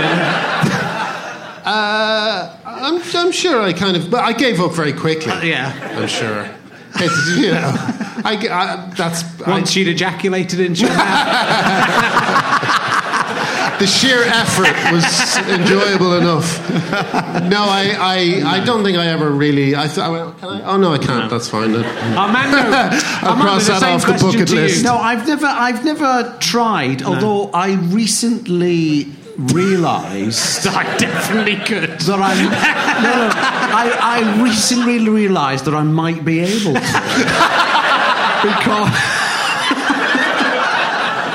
because I, used to have a terrible back, you see, and everyone would say, "Oh, you must take up Pilates." So I've been doing Pilates for the last couple of years, and it does mean you can get terribly. Yeah. Uh, I mean, uh, this will work in the podcast, but I'll show this. Oh, I'll show this to oh, wow. He's going to do it. He's going to suck his own cock. No, it's not that big. You do get very flexible, and you do find when Armando Iannucci is sucking his own cock now. He has the ending. but it, it has a ventriloquist dummy on it. Yeah. Um, it's- but when you do Pilates, you are on various uh, racks and tables, and you end up bent over yourself and. So you end up yourself in And you just think, oh, there's my penis. So it, it did strike me that you know if I just came in to cure a little lower back problem. and who's this? Hello. It's Captain Lumber. It's a surprisingly good question, that one, isn't it? It's, uh, I'm not going to do it again. That's it. It's just for this series. But there we go. We have discovered that. I've got a question for both of you Uh-huh. as well. Uh, John Milton was of the Devil's Party without even knowing it. Discuss. I think Armando might do better at this than uh, Graham. It's just my guess. Armando, you did a PhD, an unfinished PhD, And I finished on, on in Paradise, Paradise Lost. and then I John did a documentary about Paradise Lost. I, I read Red Dragon. But he is, isn't he? John John Milton. He's trying to make out God's good, but the But devil. in ends- fact, you can see he's utterly Yeah. fascinated by Satan, and Satan. Besotted. He makes, He's devil, he makes the devil look cool because they're thinking, well, the devil is uh, fighting against this impossible odds. Yes. It's probably like some kind of comic uh, that you would you would refer to, but uh, the, and then so he, he, he keeps on fighting even though he's, he's going to lose. Yes, and there's something slightly, um, uh, there's something very charismatic about the devil, about Satan Yeah. in Paradise Lost. There's something very heroic and noble. And also, John Milton was a Republican, and he was actually Cromwell's. He was called something like the chief secretary, but he was basically called Cromwell's spin doctor in that he had to um, write defences of Cromwell's actions to uh, opposition from Europe. So he had to basically spin the Republic. And then Not as good as the suck your own cock question, was it? it, was, it wasn't as good. I'm dying to know what Jonathan Ross's answer was. Yeah. Well, you know, he, he, he tweeted me, he direct messaged me when I said I forgot to ask you this, and he said uh, that he never tried, but he's sure that he could. I think was something. But apparently, he's going, but in a subsequent, uh, you know, I oh, meant- to this I meant- I question, meant to the to Milton question. What Oh, sorry. yeah. take on the, uh, Sorry, I was back on the cocks. he said he thought that the devil could suck his own cock. That's what only in destroying find IEs. Pardon? Just quoting, I'm just quoting Milton Satan to you. I did it for A level, so I can. Uh, I reckon I know as much about you as, as you do about it, except that I've said everything I know about Well, it. I know that the um, the opening two lines to Paradise Lost of Man's First Disobedience and the Fruit of That Forbidden Tree have the exact same rhythm scheme to the theme tune to the Flintstones, which is of Man's First Disobedience and the Fruit of That Forbidden Tree. There you go. I knew we'd get there. I knew there'd be something in John That's why, that's why you've got the OB. Why did you, you gave up though? You didn't finish your PhD. No, I didn't. No, Is that because I was you too got- busy doing comedy, Yeah. Yeah, gets in the doing way. capital letters. And Do you think that's all? Because again, and, uh, again, to, um, two very intelligent guests working in stupid sitcoms, writing people things about people getting shut, stuck in chocolate machines. Um, you could be doing amazing things with your lives. But we are, no, Richard. you're not. We are. You're not. You're wasting. you're wasting intelligence. You could be sitting in an ivory tower somewhere, spouting about John Milton. Yeah. Trying to suck your own cock. no one would mind. That really isn't that different from what's happening now. Except I've got Twitter as well. Did you? Uh, did you? Did you uh, go to? You, you went straight into um, music journalism from school. Did you? Or did you go to university as well? Uh, I had a brief period at a communications college that, that, that people went to if they didn't get any good marks, Right. and I went to that for a while. In fact, uh, I was I was in the I was sitting in the um, uh, reception for my interview, and uh, and I was just waiting, and I, I had a big folder full of my. I wrote short stories and stuff like that, and, and re- film reviews and stuff, you know. And uh, there was a, a person next to me, and they leaned over and they said, "Can I ask you a question?" And I said, "Yeah, yeah." And they, and this person was going in for the same interview, and uh, she said, "What's communications?" and she got it. Only because you told her the answer, though. Imagine Yeah. she got So that's that's the college I went to. And then, but you got into music journalism Yeah. again, and that's why you left. Is that why you left? Yeah, yeah. I thought, oh, I'm, this is my. I'm going to make some money now in music journalism, and that, that didn't go so well. Who did you write? Do you wrote for Select? I wrote for a magazine in Ireland called Hot Press, and then uh, Select magazine over here for a while. right, I remember that. So. People sometimes put up my reviews online. Oh, I found all your reviews online, and I'm like, oh, that's very interesting. Thanks very much, and I never retweet them. You know, it's just so embarrassing. I mean, you know, it's, I, I guess it's worse for young people now who all their all the silly things they wrote in blogs and stuff hmm. are there forever. Yeah. you know, but Yeah. but you know, I guess I, I, I suppose we're all just going to have to get over being embarrassed about it. You well, know? that's what I've done. and then I've made a living out of just saying the things you're not meant to say about we'll reach yourself. a point where we're just not embarrassed anymore. well, Like, someone nice. said about um, remember Anthony is it Anthony Weiner? Is that his name? Oh, that congressman the who humorously um, named congressman who showed who, who tweeted a photo of his dick. Yes, he sent it. Who, who, who could know that sending a photo of your penis to a blackjack dealer would result in uh, any trouble? Uh, but he, uh, he, but but someone pointed out. Uh, I think it was Dan Savage, who's this very good uh, writer on sex in, in the AV AV club in the Onion. Uh, he said, you know, in ten years. Everyone's penis is going to be on the internet. so you know. Catalogue, just look up before you. I mean, I- I Yeah. hope- so you know, there's gonna there is gonna come a point where people just won't be embarrassed. People are just gonna well, well, you know, so what, you know, because everyone's gonna. gonna But I think, but I generally think that does work. That does happen. in the internet. When in the nineteen, you know, in the nineteen eighties or nineteen nineties, if you're doing something even mildly perverse as a Mm. young man, you know, you're thinking, "Oh my God, I'm doing this awful, terrible thing. I, I find this thing attractive." And then you, fi- then the internet arrives, and you suddenly go. Ah, right. So Right, yeah. uh, There's a- there is there's- a lot of worse people than me, and everyone else does this as well. Yeah, so yeah. it suddenly makes it. there's I- a there's a there's a f- there's a forum about it. yeah. I can Who speak can to suck their own face?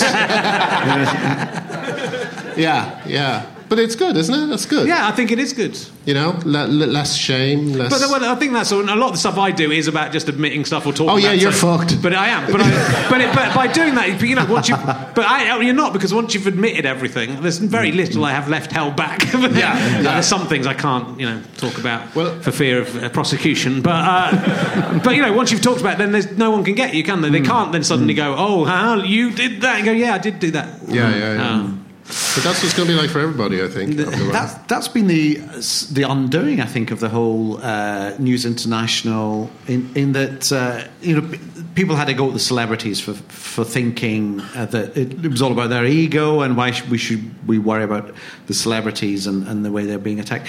But because they actually were quite happy to say, yeah, we did all that stuff. We're just annoyed that uh, they hacked into our phone. That's why I love Steve. that away. That's why I love Steve as a spokesman for it because Steve has been a bit of a naughty boy from time to time. but um, and and someone was talking to me and they said, "Well, I, would, I just wish it wasn't Steve Coogan because he's done all these things." And I thought, "No, he's perfect because it's it's no, no one's fucking business." Yeah. you know, Yeah. so he's a perfect person. You know, the the worse the better. The worse your behaviour, the better because anything that goes on behind closed doors is no one's business. You know, Yeah. it's just weird. Everybody's been under like this kind of um, hypnotic spell. Yes. That, that where everyone's kind of agreed. Oh yeah, if you're famous, it doesn't matter. My f- my favorite example is that um, woman from the Iceland ads. What's her name? Um, Car- Kerry Katona. Yeah, who is photographed in her own bathroom taking cocaine. Do you know what I mean? Yeah. And and at the time, everybody saw it and thought, "Oh my God, she's a mother."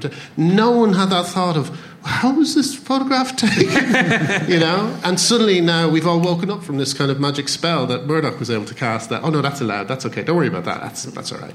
You know? I'm actually intrigued as to how people got hold of Jimmy Carr's income tax details. I think that I, I, I think that there was a pretty good uh, piece of journalism. I don't Oh, think was there was it? anything Right. totally untoward about Right. that. Oh, well, you can sure pre- presumably just have you can look into they're all. You just go to company's house and look Right. into those things. can't? Yeah, and I, I don't think it was one of those things that you can um, you can say, oh no, it was proper journalism there. I think. Sorry, Jimmy, but I think it was. Yeah. Unfortunately. So Especially today on uh, Twitter, uh, a, um, Jim Davidson has, has told is following me. I'm Hmm. following him as well, and um, he said that he's doing that because I'm very funny. Ah, Ah, lovely. Nah.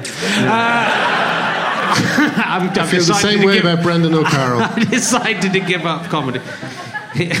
um, who's your? Have you got any unexpected fans of your work that you've bumped into? You were surprised to find out liked you. Oh God, Heavens. I can't remember. Yeah, there's been a couple of people that I'll tell you who who got. Well, one thing that was nice. I'm a big fan of uh, the band Field Music, Sheffield band. Oh, yeah. Uh, I think they're Sheffield, aren't they? Newcastle. Sorry, Newcastle, aren't This is like Wikipedia. This audience, they Yeah, honestly, yeah, it's yeah, so it's full the of internet. nerds. It's just the bang. internet. They'll give you Um, anything you don't know. And uh, He could be lying. And I one just, I just, I spent a day kind of just uh, listening to them at home while I was writing, and also tweeting the songs I liked. And after a while, Michael J. McKean, who's the lead singer of Spinal Tap, Yes. wrote back and said those guys are great, and Oh, very good. you know, create a little uh, field music fan. In Yeah, Michael that's J. just McKean. showing off. That's not. That's not. That's, that's not Jim Davids, isn't That- it? I did. And I I ruined it by saying I love Spinal Tap. I did once get a tweet from Richard Dreyfuss saying, "Is there going to be another series of Alan Partridge?" and I said, "Yeah, we're just doing a special at the moment." And he just tweeted back saying, "Oh, great, cool, thanks." yeah, yeah. I never heard from him again. And I got Alan, uh, what's that guy? Um, oh, what's his name? Who wrote uh, Who wrote Mary Tyler Moore show? James L. Brooks. Oh, James right. L. Brooks occasionally writes to me, which is which is wonderful. Yeah. Did you, you should have asked him about Mr. Holland's opus, uh, James Dreyfus, my favourite favourite James Dreyfus. Yeah, I will be unfollowing because of the film Mr. You got to got to check out Mr. Holland's opus. It's slightly. Mr. Holland's Opus. Mr. Holland's Opus is. I love that film because it's got that thing that every every inspirational school teacher film has to have, which is there's a big concert at the end, and and then uh, you cut to someone with a violin going, and then there's a guy with an electric guitar. Oh, I love that. It's in every. it- I'll tell you who did it as well. Jimmy McGovern did the exact same thing. Right. You know, big concert. And it's like anything about inspirational kids. eh, They all end with a concert where someone plays an electric guitar, and you're supposed to lose your shit over it. It's very, very moving. It's like Goodbye, Mr. Chips, but he has sex with one of the pupils. Uh, I don't think he does, but he thought. Does he fall? I can't remember. Oh, I love with these. I mean, it's only an. I'm not saying uh, Richard Dreyfuss did that. I'll, t- I'll tweet him now. I'll ask Are we stretching your patience, by the way? Yeah, yeah, that's, that's the idea.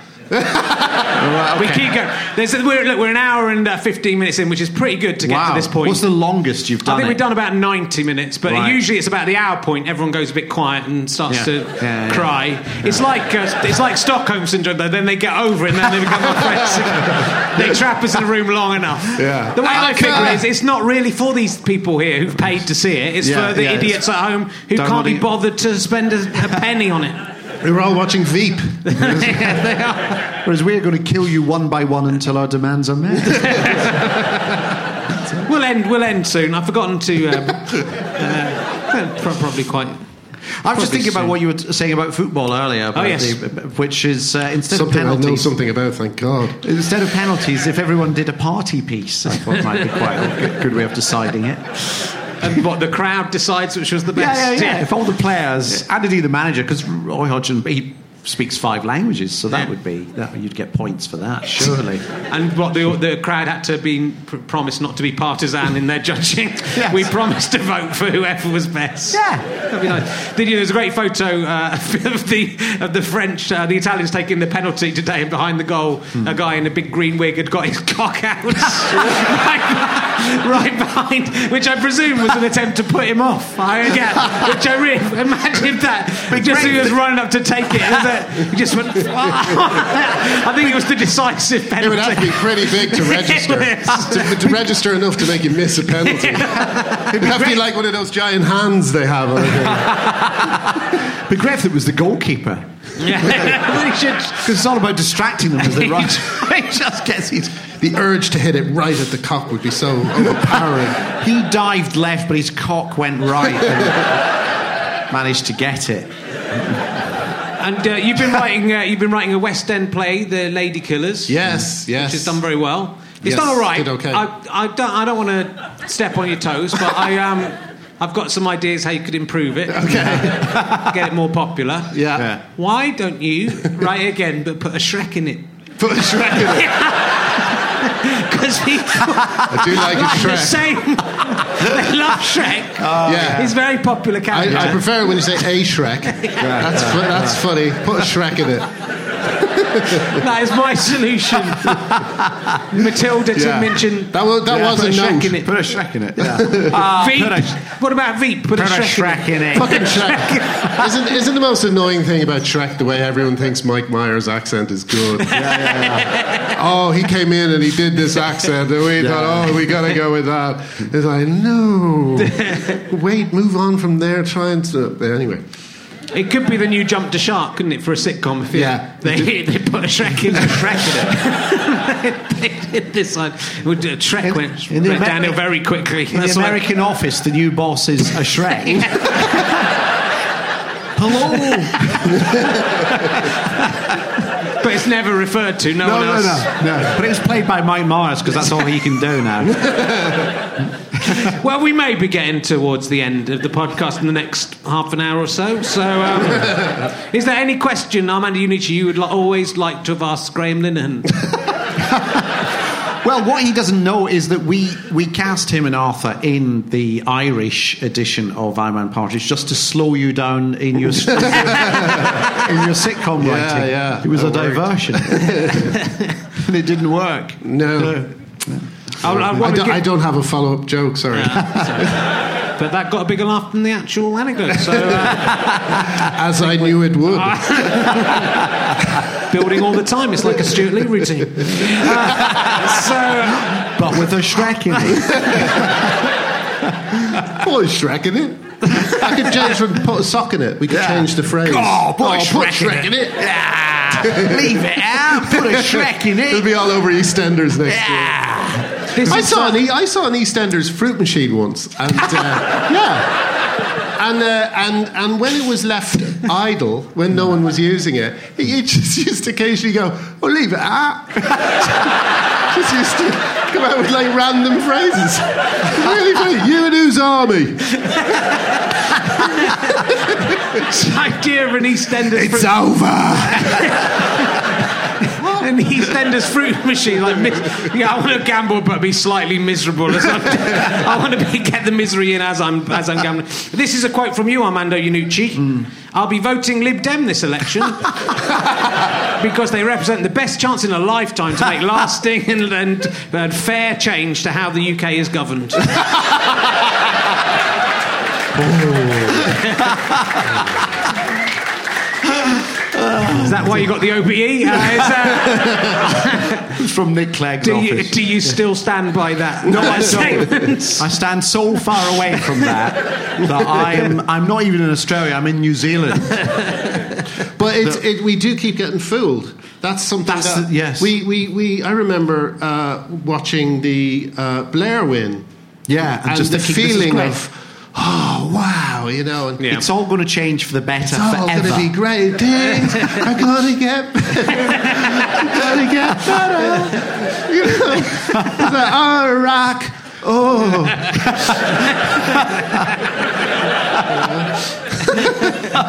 mass murder. It'd be funny if the Lib Dems campaign slogan theme for like the next election was "Abide with me." I love the way I love the way we're all in this together has become such a poisonous term for the, for the Tories. It's supposed to mean everyone, you know, we're all in this together, but now it means like five people are all in this together. You know, Murdoch, uh, Jack the Ripper, Peter Sutcliffe. you know, And Armando, are you diphylactic as the end of the roadshow credits claimed? now I remember that. What does diphylactic mean? Well, if you don't know that, I don't think you should be. you can suck your own cock. no, it You can means suck your uh, own you have two penises. Two penises. Yes, No, no, no. no just no, got no. one. One for easy sucking, one down there. A shoulder one for easy sucking. I, I'm, I'm a one penis a day man. So. What you change it every day? Snap on. I'll do an impression of this won't work in the podcast, but this is me uh, swinging my uh, shoulder penis up for a suck. That's good, isn't it? Yeah. That's good. Come on. You can do it. Come on. Yes! Question time, here I come. There's no Tim Minchin miming having sex with his own anal prolapse. Though that's that's the it's only the second best mime of the series, a sex-based rhyme. My favourite uh, thing that I remember about you, Armando, is when you were producing uh, a weekending, Uh-huh. which was nice for us because you employed me and I remember you wrote about 60%. He of every did, but the, the, episode. about the time before when Yeah. Diane Messias was producing, um, we got one sketch on in eight weeks of Yes. 20 seconds long, so it was quite a relief uh, to be able to eat some food when you were producing.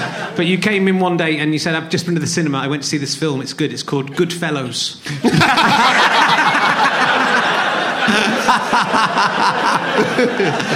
it's the best thing you've ever done. Oh, I've changed. I remember you, you and Stewart wrote this sketch called The All New Adventures of the Birmingham Six. Did it get on? Uh, yeah, it did. Uh, we used to. And we- the Birmingham Six, they just went on these adventures. Helping people, and they all had Irish accents. And it was just every week. I got so many letters from. Most of them just saying, What is the satirical point?" And I just thought it just made me laugh. It was just the all new adventures of the Birmingham Six. The all new. Yeah. Let's forget about the old adventures Yeah, they may or may not have had. They've moved on since then.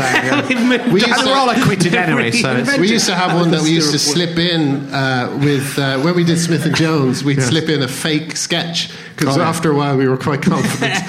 and uh, it was one, the one was called it was called Penis Beard, and the whole the whole idea was that the pubic hair grew under the penis rather than over it. And people would say, mm, "Doesn't really get penis beard." I said, "Really? I think that's a winner." That was literally the only joke. the penis grows under. That doesn't happen. We, when we were writing Weekending, there was a producer called Bill Dare who's gone Oh, on to fantastic success. But we wrote a sketch for him called Bill Dare's Bottom. so, but it was just a sketch about Bill Dare's Bottom. but we kept on submitting it in the hope it would get in.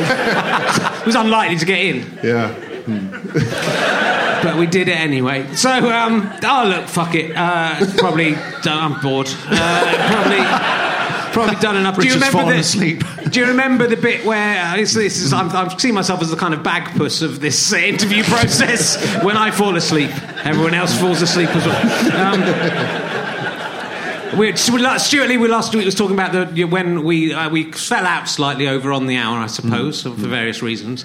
Uh, but that you were on a plane. Do you remember being on a plane with him? And he, he doesn't remember this either. On a plane Uh, with you him, were on a, we were on a plane going to Glasgow somewhere to do. Um, A plane to Glasgow to do uh, something like uh, it was we, we were doing Fist of Fun or so you know Okay. uh, Lionel Nimrod which Yes. used to be him Oh, yes, yes. and we were flying in there was very bad turbulence Yes. and Stu turned to you and said oh look it doesn't really matter about all that stuff does it we do you remember this happening What- so what, so kind of- he kind of to made your piece because he thought he, he thought he was about to die but he doesn't remember it but it's in a book so he, it? Right. it's when he read that he realised he could probably work with you again but it took it took him 20 years to realise that that that, the, that you've been made it did you not remember it No. no so how How's this story? I do remember it, but I have never told anyone that I- story. but I just think most things are not real. That's the, that's the, that's the thing. If you question anything, you discover it's just there's discrepancies. yeah. In just well, in the memory's very world. unreliable as well. It is unreliable. I can't remember why I said yes to this. No, I can't. I'm sometimes not even certain I did invent Sorry, Alan I Partridge. was just That's pretending. sometimes I think. Oh. Sometimes, well, it seems odd that I invented it, but I haven't no say. And, but having then talked to you about it, then that just happens. And you invent something, then someone else just takes it and does what they want with it. Um, and on that note, On that bombshell. no, on that bombshell, yeah. See, I that. hate the fact that I have to explain to my kids who love Top Gear that Jeremy Clarkson didn't come up with that catchphrase on that bombshell. It just, I, I despise the way that has happened, that the world is like that. More than the Iraq War. more than the collapse of the euro. the fact that Jeremy Clarkson somehow gets credit a from my with children. But when you show kids things, like if they're my kids are five and seven, and you show them things. Like I showed them the artist the other day, and it has a bit where a dog comes and barks for a policeman, Yeah. and uh, to follow him. And this woman goes, "Follow, he wants you to follow him." and the policeman goes, "Really?" it's just a brilliant joke based on the convention of following. But my kids were just like, "Follow him." they didn't see well. There's a whole kind of history behind that joke and stuff. You know, they just see things. So they're getting all this Simpsons stuff, and they don't realize the references, and so Yeah. it's just a bunch of a bunch of shit that happens. Which is how they described it to me once. They see they, they see Simpsons as a documentary. Yeah, yeah. Well, I'm watching The Twilight Zone from the beginning at the moment. It's amazing how many episodes of The Twilight Zone are just in The Simpsons. You don't, you don't yeah. necessarily realise. I've just watched the one which I did know with the, the How to Serve Humans. Yeah, yeah, Spoiler alert. well, I, I quite enjoyed this on the education talk about The Twilight Zone. I quite enjoyed it because uh, basically there's an alien comes to Earth. He's got a big head. He looks like and he's really tall. And he says, "Here's all these stuff we're going to give you because we love you and we want world peace." And he has a book with him, but then he leaves the book on Oh, the yeah. table, which I would say was a mistake. it was a foolish error of the man to leave. And they take this book and they're trying to translate it, and they managed to translate the cover, uh, which is how to serve humans. No, uh, no. to, to serve. No, what is it? It's called to serve To humans. serve humans. So they think it's yeah. a good thing. Yeah, yeah, but the, how does someone who's a cryptologist Mm-hmm. uh, translate a three-word thing in a in an alien language? But Yeah. just three. They can only translate Well, the the three first- words on the front, and nothing else. How would you manage to work out that those symbols meant to serve humans? The first word did- looks like two. and then, then the excuse is when she finally works out, and this is the spoiler alert, everyone. It's a cookbook. oh, I left the But she- cookbook there. She works at. She says, "Oh, we couldn't do it because the front was in capitals and the and the inside's in small letters." but you wouldn't be able to translate three words of a language you knew nothing about. That's not enough letters, even for a cryptologist. Uh, but the Simpsons were very funny. With they were going how to how to cook for humans, how to cook forty humans, how to cook. Right. You know, it's good. It's good, good. It's good out. Might just talk good about, out for the um, podcast. Talk about what Isn't, Simpsons the- episodes isn't I the like. inter- isn't the internet wonderful? I think it's good to leave it, leave it just dying gradually. Let's see if we can build up, and no, let's just let it die. So, um, not going to do a competition. Questions from the audience. Not going to do a competition. This will see. We can do if you like. If, yeah, no, there we go. The- Oh, Make it, was a it'll joke. make it Are longer. You, not- you do understand it'll make it longer. Yeah, someone said. Someone said no. Can we have the I house know lights you're up a little bit so we can see the hideous faces of the trolls that enjoy this? Gen- general knowledge questions are always good as well. There's a man coming for you. It's the Mark Chapman moment for Armando Iannucci. that would be a fucking brilliant way to. And how ironic if you know you got actually murdered at the end of my chat show. uh, it would be very like something happened. happened- I sat in this audience thinking that I'd hear a few amusing stories. I think I'm going to leave. It's the only way to make it stop is to kill us. That is the only. way. Has anyone a question? Put your hand up, and I'll have to repeat the question. i I saw this hand first. What is your question, sir? I'm assuming it might be a lady, but it's a long way back. The fact you said It's what in a much a very high voice is not does not. I've got a question for Graham. As a person with strong opinions about computer game stories, have you ever wanted to write? uh, Let me repeat the question for the people at home. As so- someone with strong opinions about computer games, uh, have you ever? Have you ever? I'm glad we turned this over to the audience. have you ever? Now it's going to get interesting. Have you ever? have. you ever wanted to write a computer game? I've done game? one. I did a bit of work on Little Big Planet 2. Just, just, Oh, just yes. a little tiny bit of script editing, and I don't even know whether they used it because they haven't sent me the game, and I refuse to buy it. And presumably you then have to play the game to get to the bit that you wrote anyway. You wouldn't be able to jump. Yeah, yeah. Although it was more of a general idea about the structure of it, st- storytelling stuff that they may not have. See, the thing with computer games is they think they can bring you in and you'll write a few gags, and, and you know, and, and kind of, but you can't really do that because because the worlds are so weird. There's nothing to hang on to to tell the gags. You know what I mean? So you you have to be involved at a very early stage if you're going to make your mark. Although Alex Garland, who did. Um, the Beach and uh, 24 Hours a Day. He did Enslaved, and it really, really shows. It's brilliant, you know, brilliantly written. If I leave you the keys, will you lock up?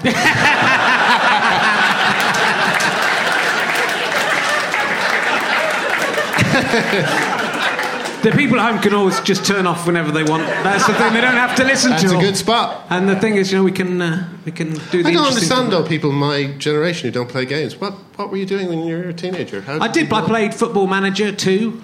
Yeah. I, I liked. Um, I liked Civilization. Oh, there was yeah. that brilliant Civilization too. There was that Did brilliant story. that guy? Yeah, yeah. That guy recently. Still playing. He's playing at uh, Civilization two. He's been playing for ten years, Mm. and basically it's turned into 1984. It's just three.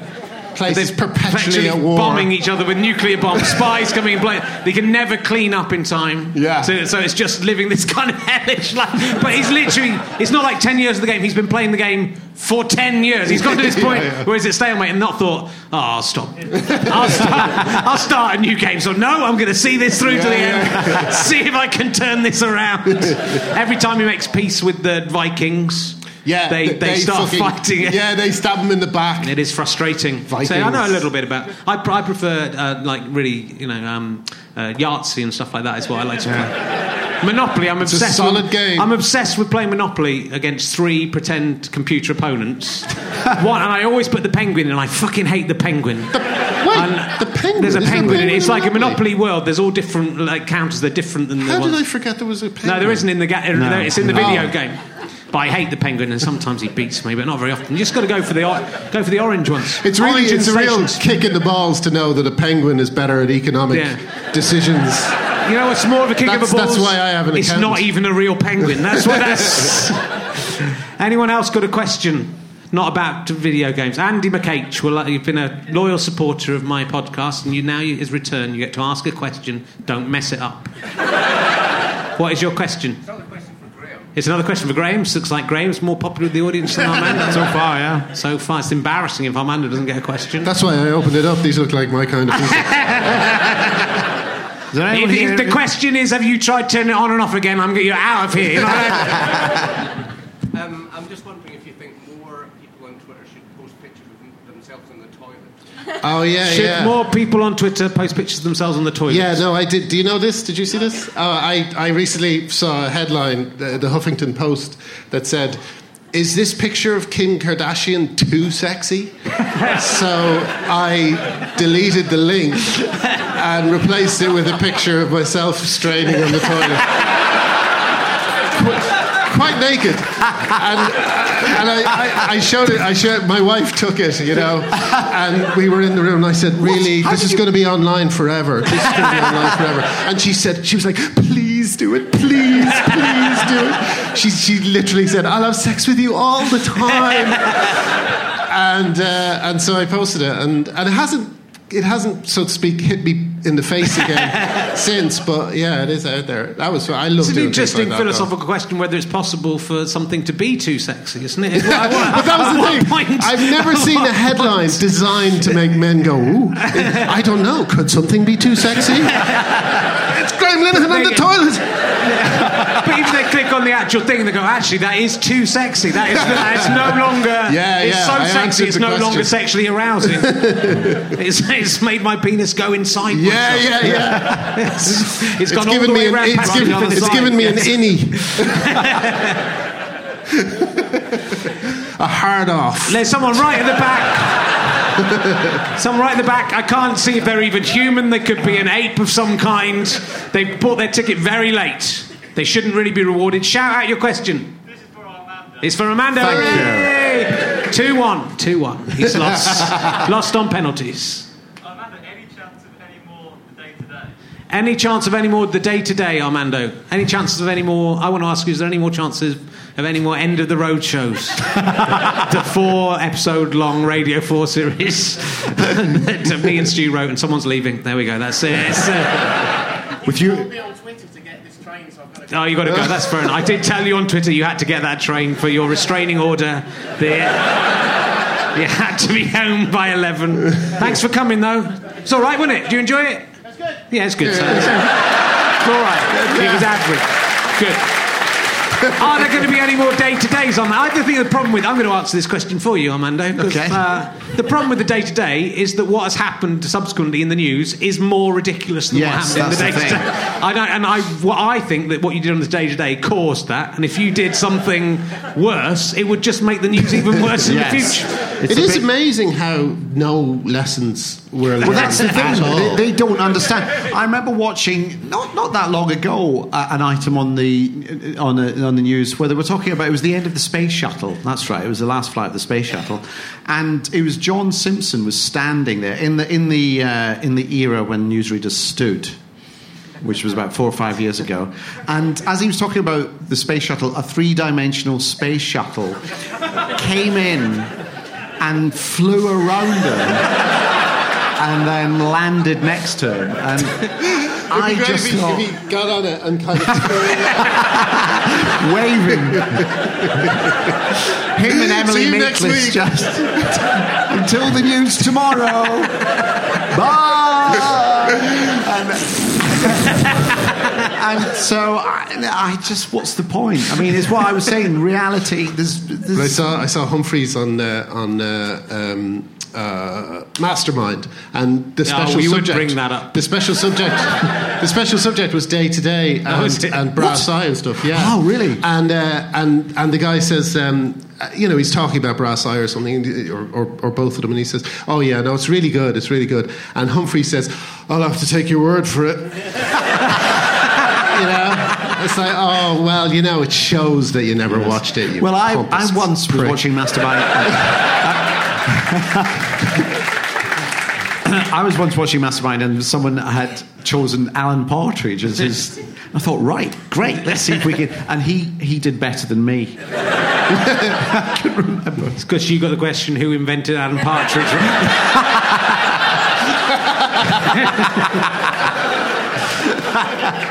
let's have. We should end it there because that was brilliant. But um, let's have. Let's have one more question. Let's see if we can carry on so long that everyone's No. left. No, no. You're It's going another to way of doing penalties at Go the out end, and a round of applause. Go out and something big. well, we big- will. We'll- we'll- let's see if we can do it. Let's do that song we were going to do. Actually, I, I went to see Bob Hope live, and uh, uh, sorry, my last story, but but it was when he was really old, and he should not have been touring, and he was on with his wife, and his wife did that thing where she said, she said. Uh, Bob, do you remember? Remember that song we used to sing? Know, a song uh, about uh, you know promises that were made and things like that. And Bob says, "Who are we doing tomorrow? Is it ABC or NBC?" and, she, and she says, "No, Bob, we're we're on stage at the Royal Albert Hall. Is it NBC or ABC?" It was it was so sad, And- dear, but oh dear. it, but it, it was one of those things where it was so bad that we really got the giggles. We had after it, and in the end, it was a good show because we, we Ah, laughed a lot. this is how he danced at one point. He, he couldn't stand up. It was terrible. Who's bringing him out on tour? The thing that made us really laugh was picturing the manager, this kind of guy with an eye patch, you know. yeah, he's fine. Yeah. Who are we doing tomorrow? We're on stage at the Royal Albert Hall. At one point, he went, he wandered. He, he did this. He went like this, and the band leader went, "Oh shit!" and kind of got him and pulled him back. it was amazing. It was well worth the fifty quid. If only you'd applauded there, we could have ended. I thought it was. I thought it was good enough. I thought it was good enough. Thank you very much. Thank you. To my guests, Armando Iannucci, Graham Linehan. Thank you very much. See you next time. We're back in the autumn with some more. Thank you. Bye-bye. You have been listening to Richard Herring's Leicester Square Theatre podcast. It was all right, wasn't it? Thank you. Thanks to my guests, Graham Linehan and Armando Iannucci. Uh, it was produced by Ben Walker. The music is by Pest. It's thanks very much to Mark, Orange Mark, at the British Comedy Guide, and everyone who has helped out here at the Leicester Square Theatre to make this such a wonderful success. I'm welling up. Uh, it has been a Fuzz and Sky Potato production for the internet. Bye. How'd you like them sky potatoes? You have been listening to Richard Herring's Leicester Square Theatre podcast, Rehelestapa, Rehelestapa. That was the last one in the series. Thanks for listening. If you've enjoyed it, why not go and buy some stuff? I am doing two shows at the Edinburgh Fringe, Talking Cock, The Second Coming, and Richard Herring's Edinburgh Fringe podcast. You can get tickets for both those at edfringe.com. Hurry up, they're selling fast. Uh, and you can also buy the book of Talking Cock along with lots of my DVDs and Fist of Fun. Series 1 and shortly Series 2 at www.gofasterstripe.com. Uh, also, you might want to listen to producer Ben's other podcast, Do the Right Thing. It's on iTunes and the British Comedy Guide. It's ace.